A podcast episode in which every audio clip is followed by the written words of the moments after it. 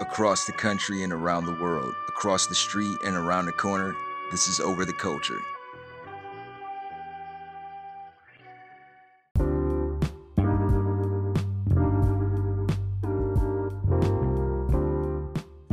This is Over the Culture podcast, where you get to hear my spin on things I like music, sports entertainment, movies, TV shows, and your mom. You also get to hear about things I don't like these milk crate maniacs. And I'm your bastard of ceremonies, the one gig kid, Pat Stay Black, Alex Treblack, Reefer Sutherland, Luke Fly Talker, the most interesting blurred in podcasting, the troller of trolls, the Prince of Petty, Steve G.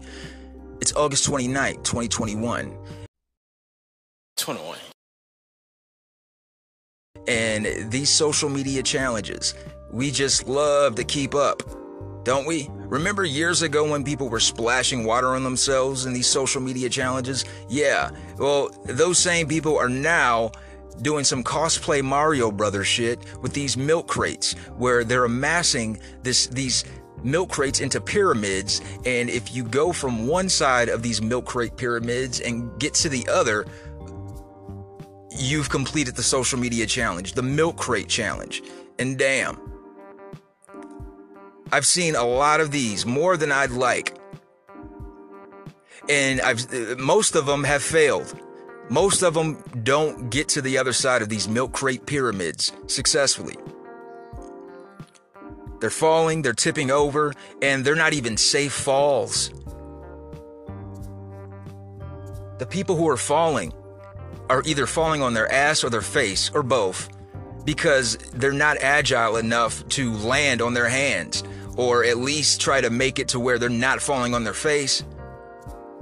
I swear, man, we're gonna get dead or die trying to keep up with these social media challenges.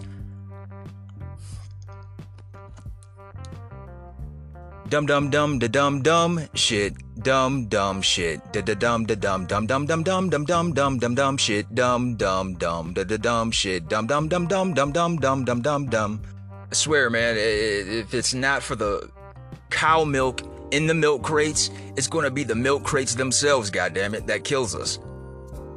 But I ain't participating in that shit. How about a positive social media challenge for once? Positive black male role model challenge. Words of uplifting challenge. Be your friend's light. Pick a friend, any friend, a friend or family. Just call them. Give them some positive words. Be their light for that day, for that moment. How about that? Try that. Come on, Facebooks, Twitters, Mark Zuckerbergs. I know you listening, you fuck. So over the week, I came across this documentary available on HBO Max, and it's not even new. It came out in 2018. I've never heard of this, man, but it's a documentary on the life of a man named Ellis Haizlip. And before Arsenio, before Oprah Winfrey, he was the first black TV host of a nationally syndicated program. And the program was called Soul. It was a variety show, and he had a lot of prominent black people of the time, from the Motown people, from Aretha Franklin, Stevie Wonder, the Delphonics, to Jesse Jackson, and Stokely Carmichael. And he would interview these people during a time when a lot of shit was going on. And Soul ran from 1968 to 1973. In the documentary on HBO Max, it's called Soul, and it covers the life and times of Ellis Haizlip. And I've never heard of the brother. I consider myself a pop culture junkie, a pop culture blurred, and a shame. Shame on you, Steve. You need to do better. But it's definitely worth a check out, and I don't know. It might not be new to you, but it was new to me. And also over the week, Westside Gunn of the infamous Griselda gang releases his latest project, Hitler Wears Hermes 8: Sincerely Adolf. Now, don't care for the title. I don't think I would use that man's name for anything I'm associated with, but I do like the actual project itself. It's 40 minutes and 29 seconds, 13 songs. There's features from AA Rashid, Stove God Cooks, Mac Homie, Sauce Walker, Boldy James, Lil Wayne, Conway the Machine, of course, and Benny the Butcher. And I probably added about half of this album to my playlist. Some of the tracks that stand out, Westheimer, that's the one that features Boldy James and Sauce Walker and the Stove God Cooks. Bash Money, Lil Wayne, he stepped it up. He's been hit or miss for me these last couple outings of his. But in this song, Bash Money, yeah, he definitely came through. They finish it out with 716 Mile. That's a project with Boldy James, and all of the tracks with Boldy James is pretty good. I like the Westheimer. That's the one with Boldy James, Sauce Walker, and Stove God Cooks. And then there's Claire's Back with Conway the Machine and Benny the Butcher. So yeah, man, Hitler Wears Hermes 8: Sincerely Adolf. But also, the town is talking, the streets are talking, the interwebs are speaking about Donda. Kanye finally released his latest project, Donda, named after his mom, R.I.P. And, you know, I expected him to do this because most artists are releasing their albums on Friday.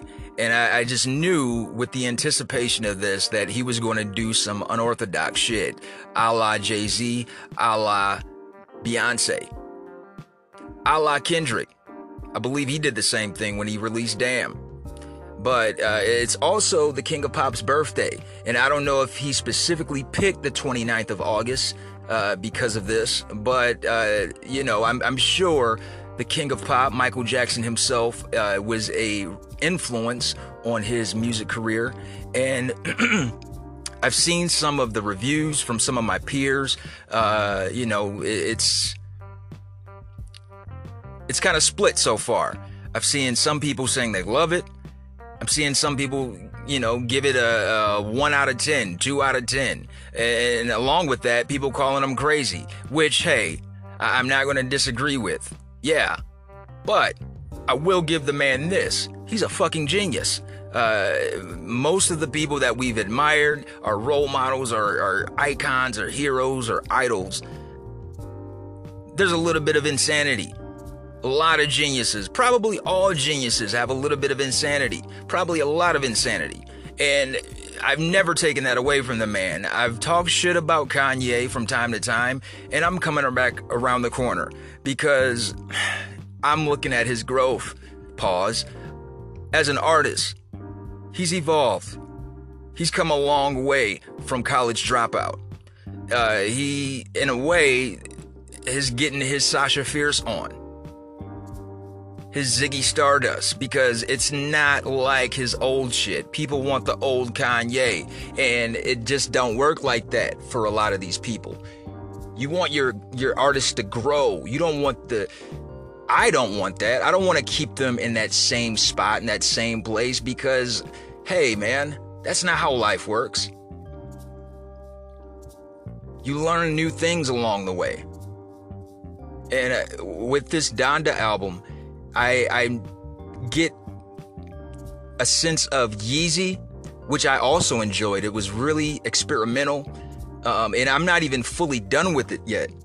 The album is 27 songs, 1 hour and 48 minutes. Yes, it's you could watch the movie Friday, the original one. Play this from the beginning of the opening scene. By the end of Friday and the closing credits of Friday, Donda will still be playing. It's that damn long. So I got to listen to the rest of it when I get home. You know, I just didn't expect all of these features. I'm probably about 6 tracks in, and I already like half of those. The man went all out. I mean, there's been listening events at the Mercedes-Benz Stadium. He had a star-studded cast of people around him for these listening parties. Selena Johnson, Pusha T, the world-famous Tony Williams, Don Toliver, Lil Baby, The Weeknd, Baby Keem, Travis Scott, Lil Yachty, Playboy Carti, Lil Durk, Vori, Fivio, Foreign, Kid Cudi, Young Thug, Chris Brown, Roddy Ricch, Conway the Machine, Westside Gunn, Jadakiss, Jay Electronica, Chic Louch, Styles P, Pop Smoke, Francis and the Lights, The Baby, Marilyn Manson, Jay-Z, and the Sunday Service Choir. He put everything in this. He went complete Barnum and Bailey, Ringling Brothers with this shit. So it couldn't disappoint. The opening track, Jail, has a feature from Jay-Z, and I didn't even know those guys were on good terms. I don't know. I haven't been keeping up as close as maybe some of y'all, man, but it's called Jail, and that's a good track. He's got Off the Grid, Hurricane West. God damn it, it's just too many. Too many. Some of the people I mentioned are featured throughout this album, and the album cover is just all black because, hey, what would you expect? He went epic with the promotion, with the marketing, and he becomes subdued with the actual project. But the music, the quality of the music that I've heard so far, it is an example of an artist evolving.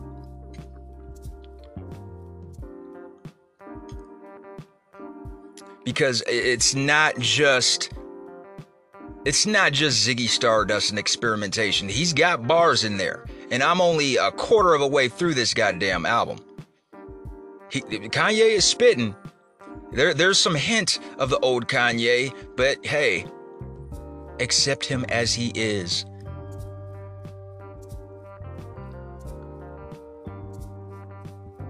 And that's growth for me, to be able to even entertain listening to the man's album.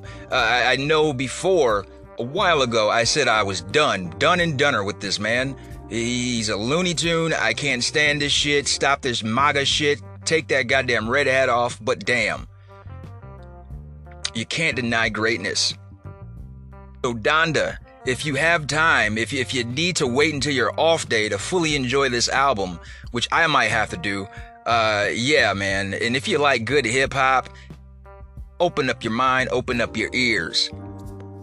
Donda is here. But all things August 29th. In 1995, Junior Mafia released the album Conspiracy. And Conspiracy was one of the first CDs I ever bought. One of the first albums I bought in CD form. I had some Christmas money, and so I went to Best Buy, and I bought Conspiracy and Dog Food by the Dog Pound, and both are classic albums. Junior Mafia click thick like Luke dancers. Niggas grab your gats, bitches take a glance at the little one. Pulling over in the Land Rover, playing Big Willie style with the chauffeur, you know what I mean? Yeah, that happened in 1995, and on that same day, Faith Evans, the widow of Biggie Smalls, she releases her album, Faith. In 1997, Netflix is founded by Mark Randolph and Reed Hastings in Scotts Valley, California, as an online DVD rental business. And at that point, Blockbuster, you were on notice. On August 29, 2006, The Roots released the album Game Theory. I remember buying that at Best Buy, and it's not one of my favorite Roots albums. It gets a passing grade, solely off of Black Thought. And on that same day in 2006, Too Short released the album Blow the Whistle with the title track. That's what it's mostly famous for. And on that same day in 2006, Young Dro releases Best Thing Smokin'. And out of those three albums in 2006, that's probably my favorite. Because the album cut, My Girl Got a Girlfriend, Chevy Blue Light Whirlwind. Yeah, man. And then, of course, Shoulder Lean. That shit had America going crazy all summer 06, all summer 06. But more importantly, I'm going to be talking about three different events that occurred on August 29th. In 1988, the very first SummerSlam aired on pay-per-view. And then 4 years later in 1992, SummerSlam 92 aired. In 1994, 2 years after that, SummerSlam 94 premiered. Now, these three are actually relevant to me growing up, being a wrestling fan, like, you know, some of y'all. Obviously, SummerSlam 88, that was the first one. That was the inaugural SummerSlam, and SummerSlam itself is one of the cornerstone pay-per-views of WWF/WWE. WrestleMania, of course, Royal Rumble, Survivor Series, and SummerSlam. And this was at a time when there were only 4 pay-per-views throughout the year. Now there's about 1 every goddamn week. Just trying to keep up. Vince is just trying to stay afloat. And then in 92, that one stood out because it was in London. I believe that was the first pay-per-view in England. And the main event was Bret the Hitman Hart versus British Bulldog. And his Stella got his groove bag, her groove bag braids. They were brothers-in-law at the time.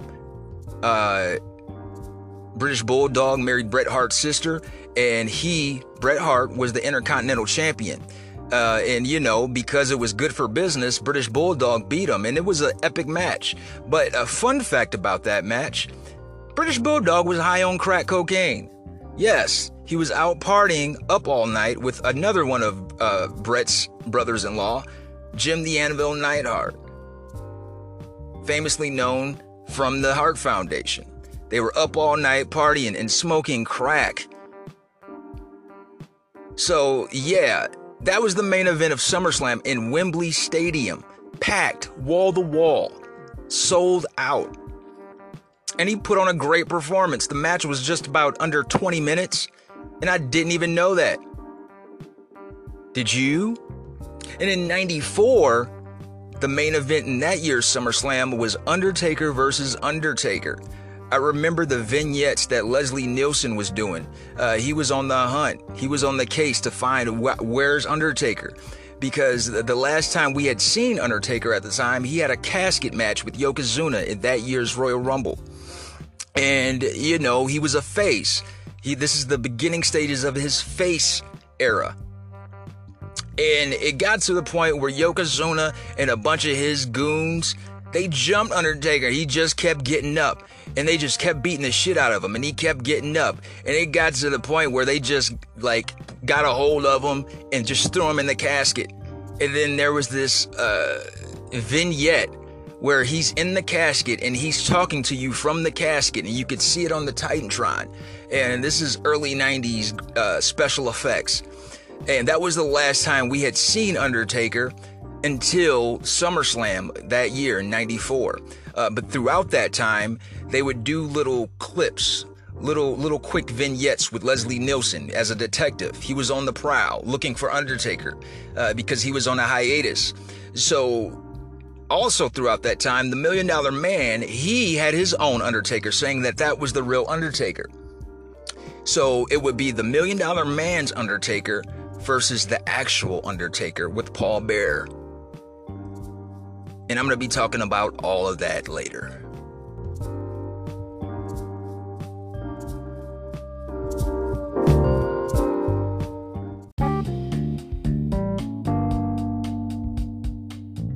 Today in sports history, in 1885, boxing's first heavyweight title fight with 3-ounce gloves and 3-minute rounds fought between John L. Sullivan and Dominic McCaffrey.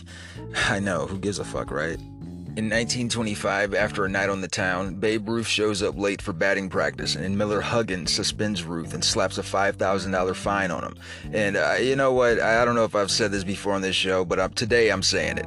God damn it. If Avali played any time before black players were allowed, I don't care how fucking great he was of his time. Put an asterisk next to his name, just like you put an asterisk next to Barry Bonds or Mark McGuire or Sammy Sosa's name. Babe Ruth never got to fucking play with Bob Gibson. He never played with fucking Ken Griffey Jr. or Ozzie Smith, or fucking, he didn't even get to play with Hank Aaron or Willie Mays, fat son of a bitch. And speaking of Babe Ruth, in 1964 on Elston Howard night, Mickey Mantle ties Babe Ruth's career strikeout record, 1,330. In 1965, Willie Mays sets the National League record for home runs in a month with his 17th in August. In 1969, Joe Pepitone quits the Yankees after being fined $500 for leaving the bench. In 1977, St. Louis Cardinal Lou Brock eclipses Ty Cobb's 49-year-old career stolen bases record at 893 as the Padres win 4-3. In 1982, George Brett hits his 1,500th hit. In 1987, Nolan Ryan passes the 200 strikeout barrier for a record 11th time. In 2012, the USADA claims to have stripped Lance Armstrong of his 7 Tour de France titles. And in 2018, star quarterback Aaron Rodgers signs NFL record contract extension with the Green Bay Packers, 4 years worth $134 million, rising to a possible $180 million, with a record $103 million in guarantees. And that was my half-assed sports report.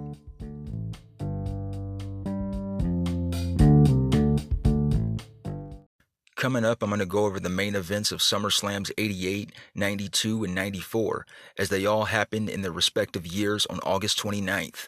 Yeah, brother! Mm-hmm. We'll be back after these messages.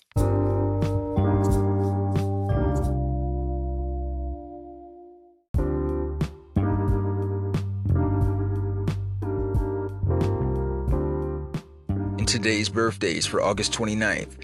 Turning 41 today is American basketball player David West. Happy 44th birthday to American baseball player Roy Oswalt. Also turning 44 today is American basketball player Devin George. Happy 53rd birthday to German-American singer-songwriter Michelle Ingiacello, I think. Turning 56 today is American basketball player and sportscaster Will Perdue. Happy 59th birthday to American football player and sportscaster Carl Banks. Turning 62 today is American actress Rebecca De Mornay. Happy 72nd birthday to American wrestler and actor Stan Hansen. And turning 83 today is American actor and producer Elliot Gould.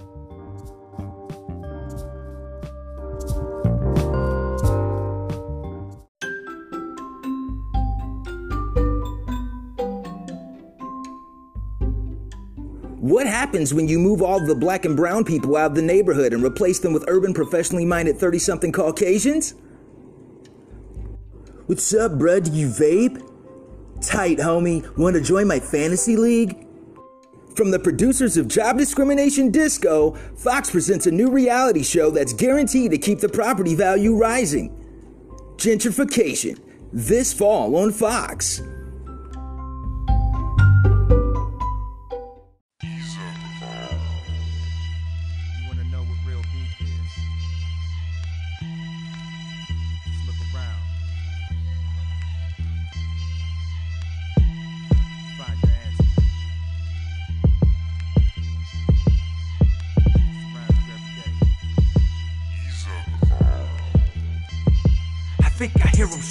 They treat me like I'm half mutant. I redesign internal workings of revolutions. Noise polluting, convoluted riot looters, religious zealots, Hail Marys, hallelujahs. I'm crafted to be callous, no laughter for your malice. They wanna catch me sleeping like Hampton on a mattress, a walking target practice. Black lives matter. I'm on a stairway to heaven, reaching for a ladder.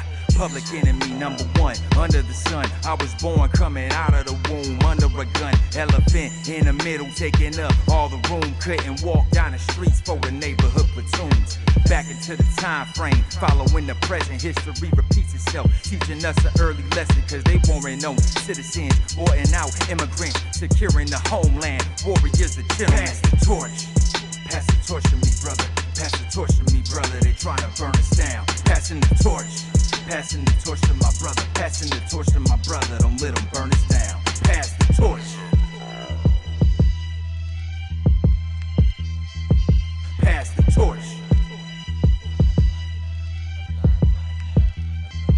Freedom is just a sensation, wrapped in glorification, force feeding complacence, teach the sheep to be patient, and expands generations. The great deception we're facing, a salute to Freemasons, one nation under surveillance. That's a harsh realization, they just waiting to touch you. Ain't no need to confront you, they got you right where they want you. Cops are corporate Gestapo, flex their arms to enforce. It's open season on villains, killing civilians for sport. A government for the people, long as we just keep calm. Millions of voices ignored, is it not clear something's wrong? They like a devil to doors. All we need is a window, symphony of injustice about to reach its crescendo. Remember Freddie Gray, Tamir Rice, Eric Garner, Jordan Baker, Alton Sterling, Terrence Crutcher. Many lives destroyed by hatred. Light a candle for Philando. Cops bust shots like Rambo. Who ain't gonna stand up, bust back? If y'all fed up, say fuck that.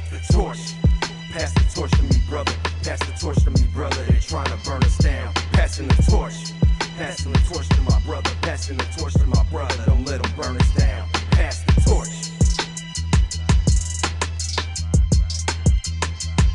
Pass the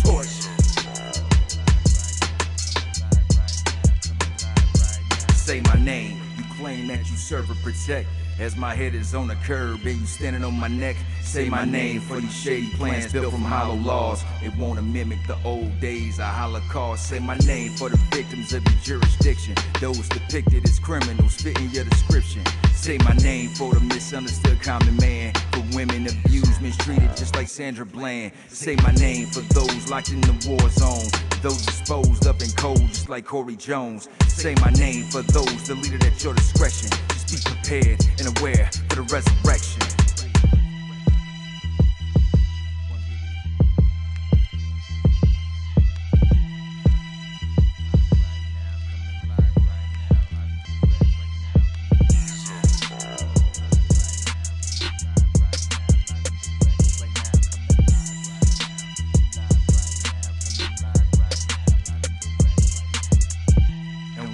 For me is what I wish for you too, and what I wish for him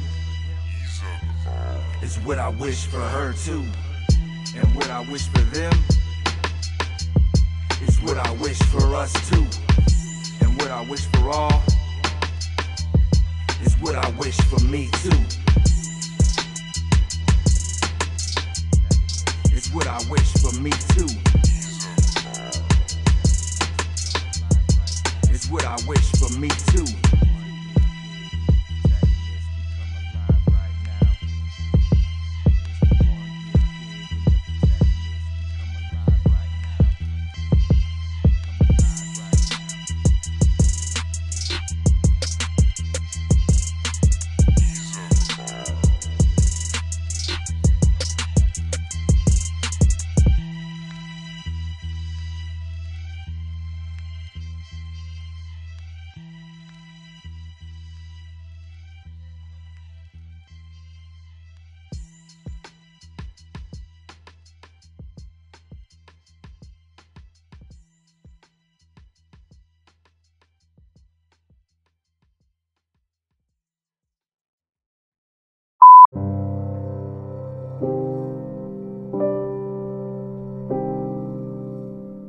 And a special mention to those no longer with us. This past Tuesday, we lost English musician Charlie Watts. Born Charles Robert Watts on June 2, 1941 in London, England, he achieved international fame as the drummer of the Rolling Stones from 1963 until his death in 2021. One of the band's core members, Watts, alongside lead vocalist Mick Jagger and guitarist Keith Richards, were the only members of the band to perform on all of their studio albums. Nicknamed the Wembley Whammer by Jagger, Watts cited jazz as a major influence on his drumming style. Originally trained as a graphic artist, Watts developed an interest in jazz at a young age and joined the band Blues Incorporated. He also started playing drums in London's rhythm and blues clubs, where he met future bandmates Jagger, Richards, and Brian Jones. In January 1963, he left Blues Incorporated and joined the Rolling Stones as drummer, while doubling as designer of their record sleeves and tour stages. Watts' first public appearance as a member was in February 1963, and he remained with the group until his death 58 years later. Aside from his career with Rolling Stones, Watts toured with his own group, the Charlie Watts Quintet, and appeared in London at Ronnie Scott's Jazz Club with the Charlie Watts Tintet. In 1989, Watts was inducted into the Rock and Roll Hall of Fame, and in 2004 into the UK Music Hall of Fame with the Rolling Stones, although Watts did not attend the former. He is often regarded as one of the greatest drummers of all time. Watts died at London Hospital on August 24, 2021, at the age of 80, with his family around him. Watts' bandmates Jagger, Richards, and Wood paid tribute to him, as well as former bandmate Wyman. Several other classic rock celebrities, as well as other musicians, also paid tribute to Watts following his death, including Paul McCartney, Ringo Starr, Elton John, Brian Wilson, Pete Townsend, the members of U2, Bryan Adams, Danny Harrison, Liam Gallagher, Brian May, Queen drummer Roger Taylor, Kenny Jones, Chad Smith, Questlove, and Max Weinberg. On the day of his death and the following 4 days, the Rolling Stones' official website contents were replaced with a single picture of Watts in his memory. 2 days after his death, Jason Isbell and Brittany Spencer dedicate a cover performance of Give Me Shelter to Watts. On August 27th, the band's social media accounts shared a montage of pictures and videos of Watts. Michael Jackson was an American singer, songwriter, and dancer. Born Michael Joseph Jackson on August 29, 1958 in Gary, Indiana, he would earn the alias the King of Pop, as he is regarded as one of the most significant cultural figures of the 20th century. Over a four-decade career, his contributions to music, dance, and fashion, along with his publicized personal life, made him a global figure in popular culture. He influenced artists across many genres, and through stage and video performances, popularized complicated dance moves such as the moonwalk, to which he gave the name, and the robot.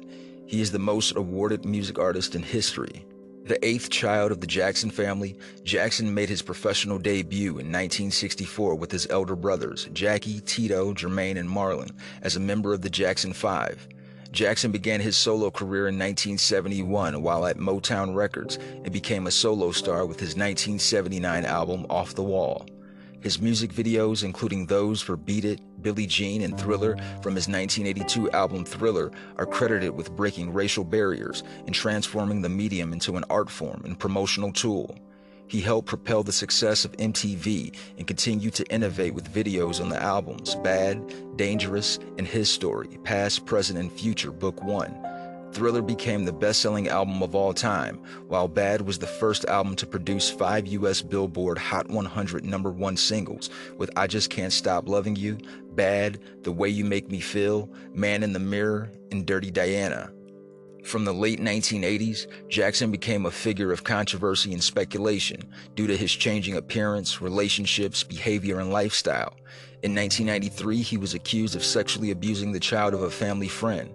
The lawsuit was settled out of civil court, and Jackson was not indicted due to lack of evidence. In 2005, he was tried and acquitted of further child sexual abuse allegations and several other charges. In 2009, while preparing for a series of comeback concerts, This Is It, Jackson died from an overdose of propofol administered by his personal physician, Conrad Murray, who was subsequently convicted of involuntary manslaughter.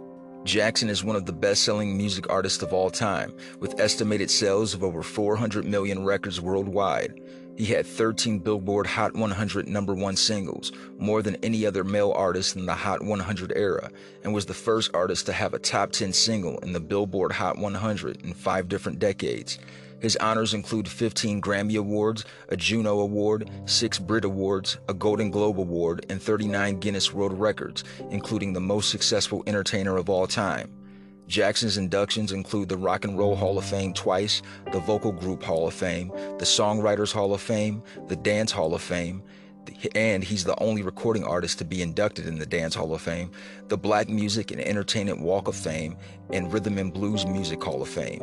In 2016, his estate earned $825 million, the highest yearly amount for a celebrity ever recorded by Forbes. Robin Leach was a British entertainment reporter and writer. Born Robin Douglas Leach on August 29, 1941 in London, England, he began his career as a print journalist, first in England and then in the United States, and he became best known for hosting the television series Lifestyles of the Rich and Famous from 1984 to 1995. The show focused on profiling well-known celebrities and their lavish homes, cars, and other materialistic details. Leach died on August 24, 2018, due to complications of a stroke he had while on vacation in Cabo San Lucas on November 21, 2017. His death was announced through a family statement, and he was 76 at the time of his death. Joel Schumacher was an American film director, screenwriter, producer, and costume designer. Born on August 29, 1939 in New York City, he was raised by his mother, and Schumacher graduated from Parsons School of Design and became a fashion designer. He first entered filmmaking as a production and costume designer before gaining writing credits on Car Wash, Sparkle, and The Wiz. Schumacher received little attention for his first theatrically released films, The Incredible Shrinking Woman and DC Cab, but rose to prominence after directing St. Elmo's Fire, The Lost Boys, and The Client. Schumacher was selected to replace Tim Burton as director of the Batman franchise and oversaw Batman Forever and Batman and Robin. Later, Schumacher directed smaller budgeted films, including Tigerland and Phone Booth. In 2004, he directed The Phantom of the Opera, which was released to mixed reviews. His final directorial work was for 2 episodes of House of Cards. Critical reaction to Schumacher's films ranged from accolades for The Lost Boys, Falling Down, Tigerland, and Phone Booth to disdain for Batman and Robin.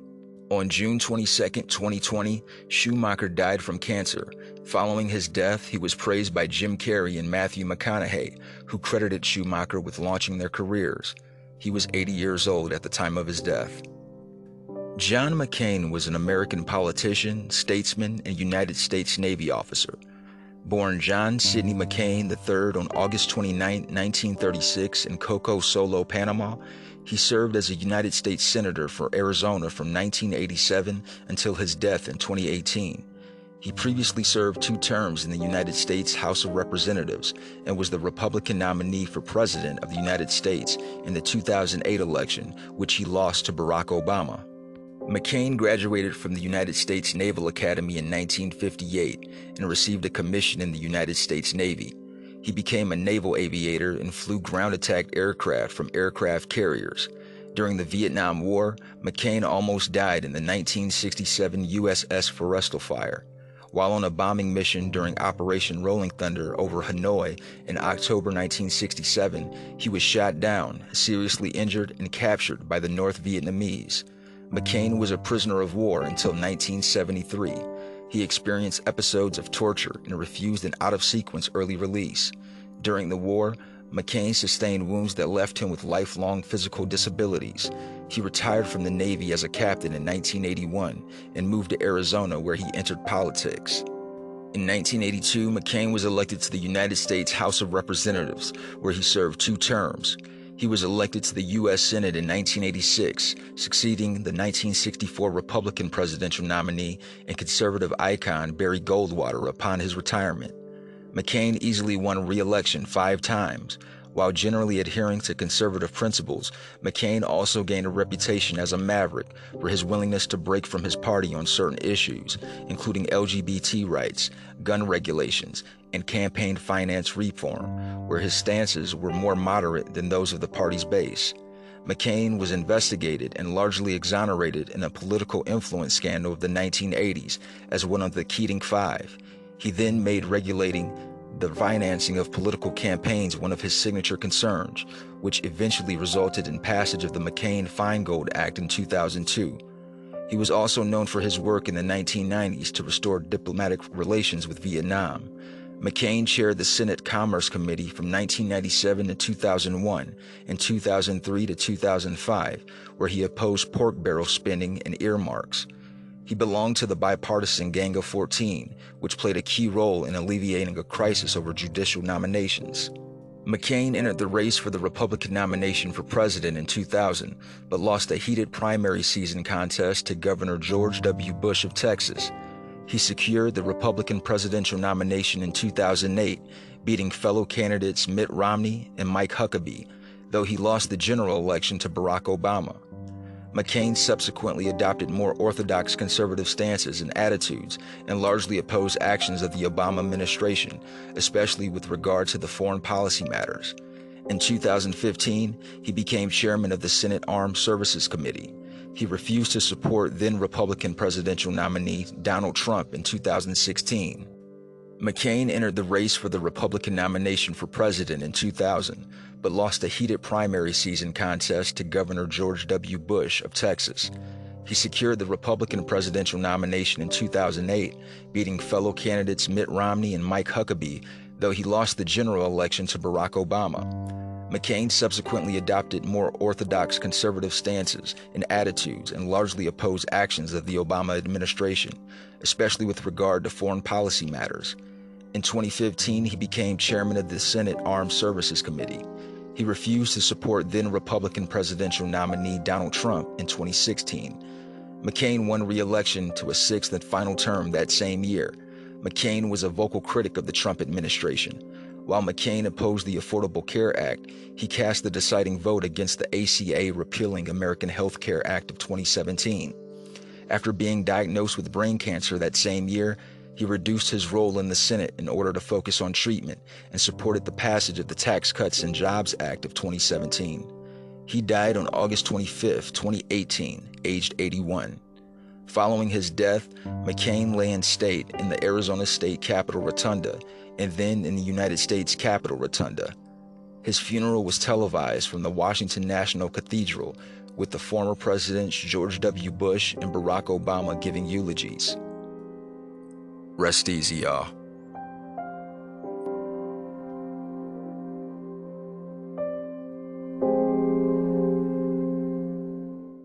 SummerSlam 88 was the inaugural SummerSlam professional wrestling pay-per-view produced by the World Wrestling Federation. It took place on August 29, 1988 in Madison Square Garden. The pay-per-view was created to help the company compete against rival promotion World Championship Wrestling. It was one of the first four annual pay-per-view events produced by the WWF, along with WrestleMania, the Royal Rumble, and Survivor Series. The event consisted of 10 professional wrestling matches. The preliminary matches included a title defense by Intercontinental Champion the Honky Tonk Man against a surprise challenger, who turned out to be the Ultimate Warrior. The Ultimate Warrior won the match in just 31 seconds to end Honky Tonks' 14-month title reign, the longest Intercontinental Championship reign in history. The main event was a match pitting the Mega Powers, Hulk Hogan and Randy Savage, against their longtime rivals, the Mega Bucks, Ted DiBiase and Andre the Giant.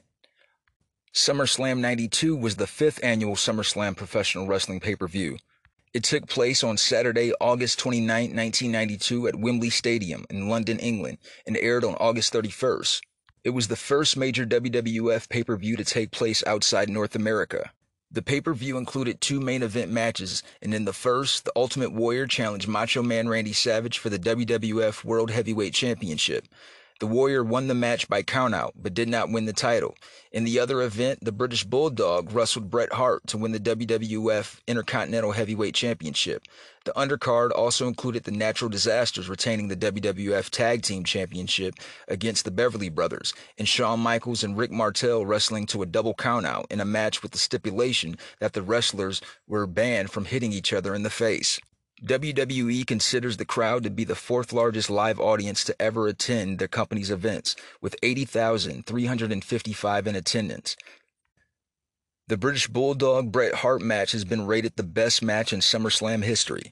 SummerSlam 94 was the seventh annual SummerSlam produced by WWF, and it aired on August 29, 1994 at the newly opened United Center in Chicago, Illinois, which had opened 11 days earlier. The pay-per-view had two main events. The first pitted Owen Hart against his brother, Bret, in a steel cage match.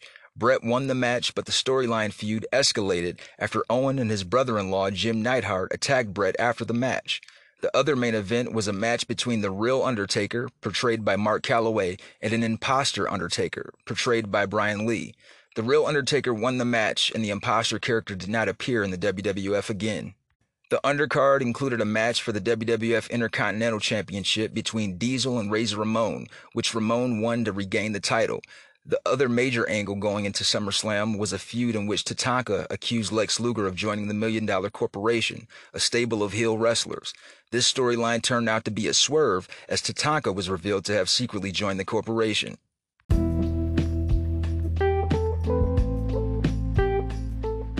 For months prior to the pay-per-view in 88, Hulk Hogan and the WWF champion at the time, Randy Savage, were two of the WWF's top crowd favorites, and they had feuded with Andre the Giant and Ted DiBiase, respectively.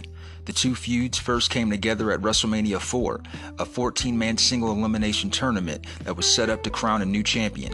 Hogan and Andre had been disqualified in their quarterfinal match, while Savage and DiBiase reached the championship match. In that final match, Savage defeated DiBiase with help from Hogan. Savage and DiBiase feuded over the title throughout the spring and summer, but Andre did not become involved until midsummer, when he and DiBiase helped instigate a 2-on-1 attack against Savage as he was delivering a promo. Savage quickly recovered and challenged Andre and DiBiase to a tag team match against him and a partner to be named. That partner later was revealed to be Hogan. The team became known as the Mega Powers. The Andre DiBiase team, which dubbed itself the Megabucks, retaliated by announcing the guest referee would be someone they declared to be fair and neutral. Jesse Ventura, a color commentator on the WWF's programs who favored the villains, though according to the main storyline, Ventura was chosen by WWF president Jack Tunney as the only person capable of handling such a match. The Mega Powers were accompanied by Miss Elizabeth, and the Mega Bucks were accompanied by Andre's manager, Bobby Heenan, and DiBiase's bodyguard, Virgil. Jesse Ventura was the special guest referee, and the Mega Powers took the early advantage over DiBiase. After Hogan attacked Andre the Giant, who was on the ring apron, the Megabucks were able to regain control. After a while, all four men began brawling, and Andre knocked the Megapowers out of the ring. Subsequently, as part of the scripted ending to the match, Miss Elizabeth began arguing with Ventura, the referee, and ripped off her skirt to reveal her panties. While the Megabucks were distracted, Savage climbs to the top rope and dropped the macho elbow on DiBiase, followed by Hogan hitting the leg drop on DiBiase. As Hogan pinned DiBiase, Ventura, a villainous character aligned with the Megabucks, began an obviously slow three count. As a result, Savage slammed Ventura's arm down for the third time, indicating that Hogan and Savage had won the match. In 1992 SummerSlam, one of the main events was the Intercontinental Championship match between Bret Hart and Davey Boy Smith, brothers-in-law in real life, as Smith was married to Diana Hart, Bret's sister. On television broadcasts leading up to SummerSlam, interviews with Diana and her mother Helen portrayed the family as being torn apart by the upcoming match. Bruce Hart publicly supported Smith, while Owen Hart sided with his brother Bret. Diana stated that she did not know who she wanted to win the match, as she had close ties to both men. She ultimately stated that she simply hoped that neither wrestler would get hurt. Prior to the match, Smith was hospitalized with a legitimate staph infection in his knee. Despite the concerns about his health, he decided to wrestle the match as planned. Bret Hart later revealed in an interview that he doubted the legitimacy of the injury. With Bret as champion, the British Bulldog was the challenger, and he was accompanied by the reigning Commonwealth heavyweight boxing champion and London native Lennox Lewis. In the opening minutes, Hart used his technical wrestling abilities, and Smith relied on his power advantage. Hart got control of the match with a reverse atomic drop and a Samoan drop. Smith came back with a monkey flip, but Hart regained the advantage with a bulldog and a plancha. Smith eventually recovered and tried to pin Hart with a backslide. Hart escaped the pin attempt and wore Smith down with sleeper holds. Smith gained the advantage, however, and used power moves to control the match, including a running power slam and a variety of suplexes. Hart managed to place Smith in the sharpshooter, Hart's signature submission hold. Smith escaped the hold, however, and threw Hart against the ropes. While running back at Smith, Hart attempted a sunset flip. Smith countered the move and pinned Hart to win the Intercontinental Championship. Immediately after the match, Hart refused to shake Smith's hand. He soon changed his mind, however, and hugged Smith as well as Diana Hart, who was celebrating with her husband. Writing in his autobiography, Hitman, My Real Life in the Cartoon World of Wrestling, Hart recalled that prior to the match, he had been unable to contact Smith to prepare for the match, as Smith had spent a few weeks before the match smoking crack cocaine with Jim Neidhart. After losing a casket match to Yokozuna at the 1994 Royal Rumble, The Undertaker did not appear in the WWF for several months. In reality, he was given time off to allow a back injury to heal. The WWF foreshadowed his return by airing videos of people who claimed to have seen The Undertaker. Eventually, DiBiase, who introduced The Undertaker to the WWF in 1990, claimed to have brought The Undertaker back to the WWF. But Paul Bearer informed him that DiBiase's Undertaker was an imposter and that Bearer had located the true Undertaker. This led to a match at SummerSlam pitting the two Undertakers against each other. In the build-up to the match, Leslie Nielsen performed short segments trying to solve the mystery of how two Undertakers could exist in a spin-off of his roles on Police Squad and the Naked Gun films. After DiBiase's Undertaker walked to the ring, Paul Bearer appeared by himself while pushing a casket to the ring. He reached inside the casket and pulled out an urn, which had a light inside it when Bearer removed its lid. Bearer's Undertaker came to the ring and confronted DiBiase's Undertaker. Both wrestlers were wearing identical costumes, but Bearer's Undertaker wore purple gloves, while DiBiase's wore gray. Bearer's Undertaker kicked his opponent out of the ring, where DiBiase's Undertaker tried to attack Bearer. DiBiase's Undertaker attempted to perform an arm twist rope walk chop, but Bearer's Undertaker stopped him and performed the move. DiBiase's Undertaker then performed a choke slam and a tombstone piledriver. As he tried for another tombstone piledriver, Bearer's Undertaker reversed it and performed the move. Bear's Undertaker then performed two more tombstone pile drivers before getting the pinfall victory. A group of people dressed as druids came to ringside and put DiBiase's Undertaker in the casket and took the casket away. And that was a real brief rundown of the three main events of SummerSlam 88, 92, and 94. Happy anniversary, brother.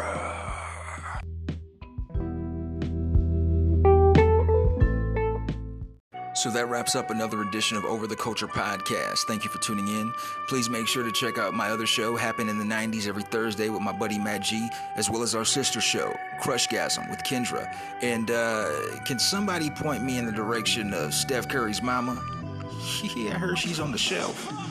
Rhyme Scheme, bitches, September 17th.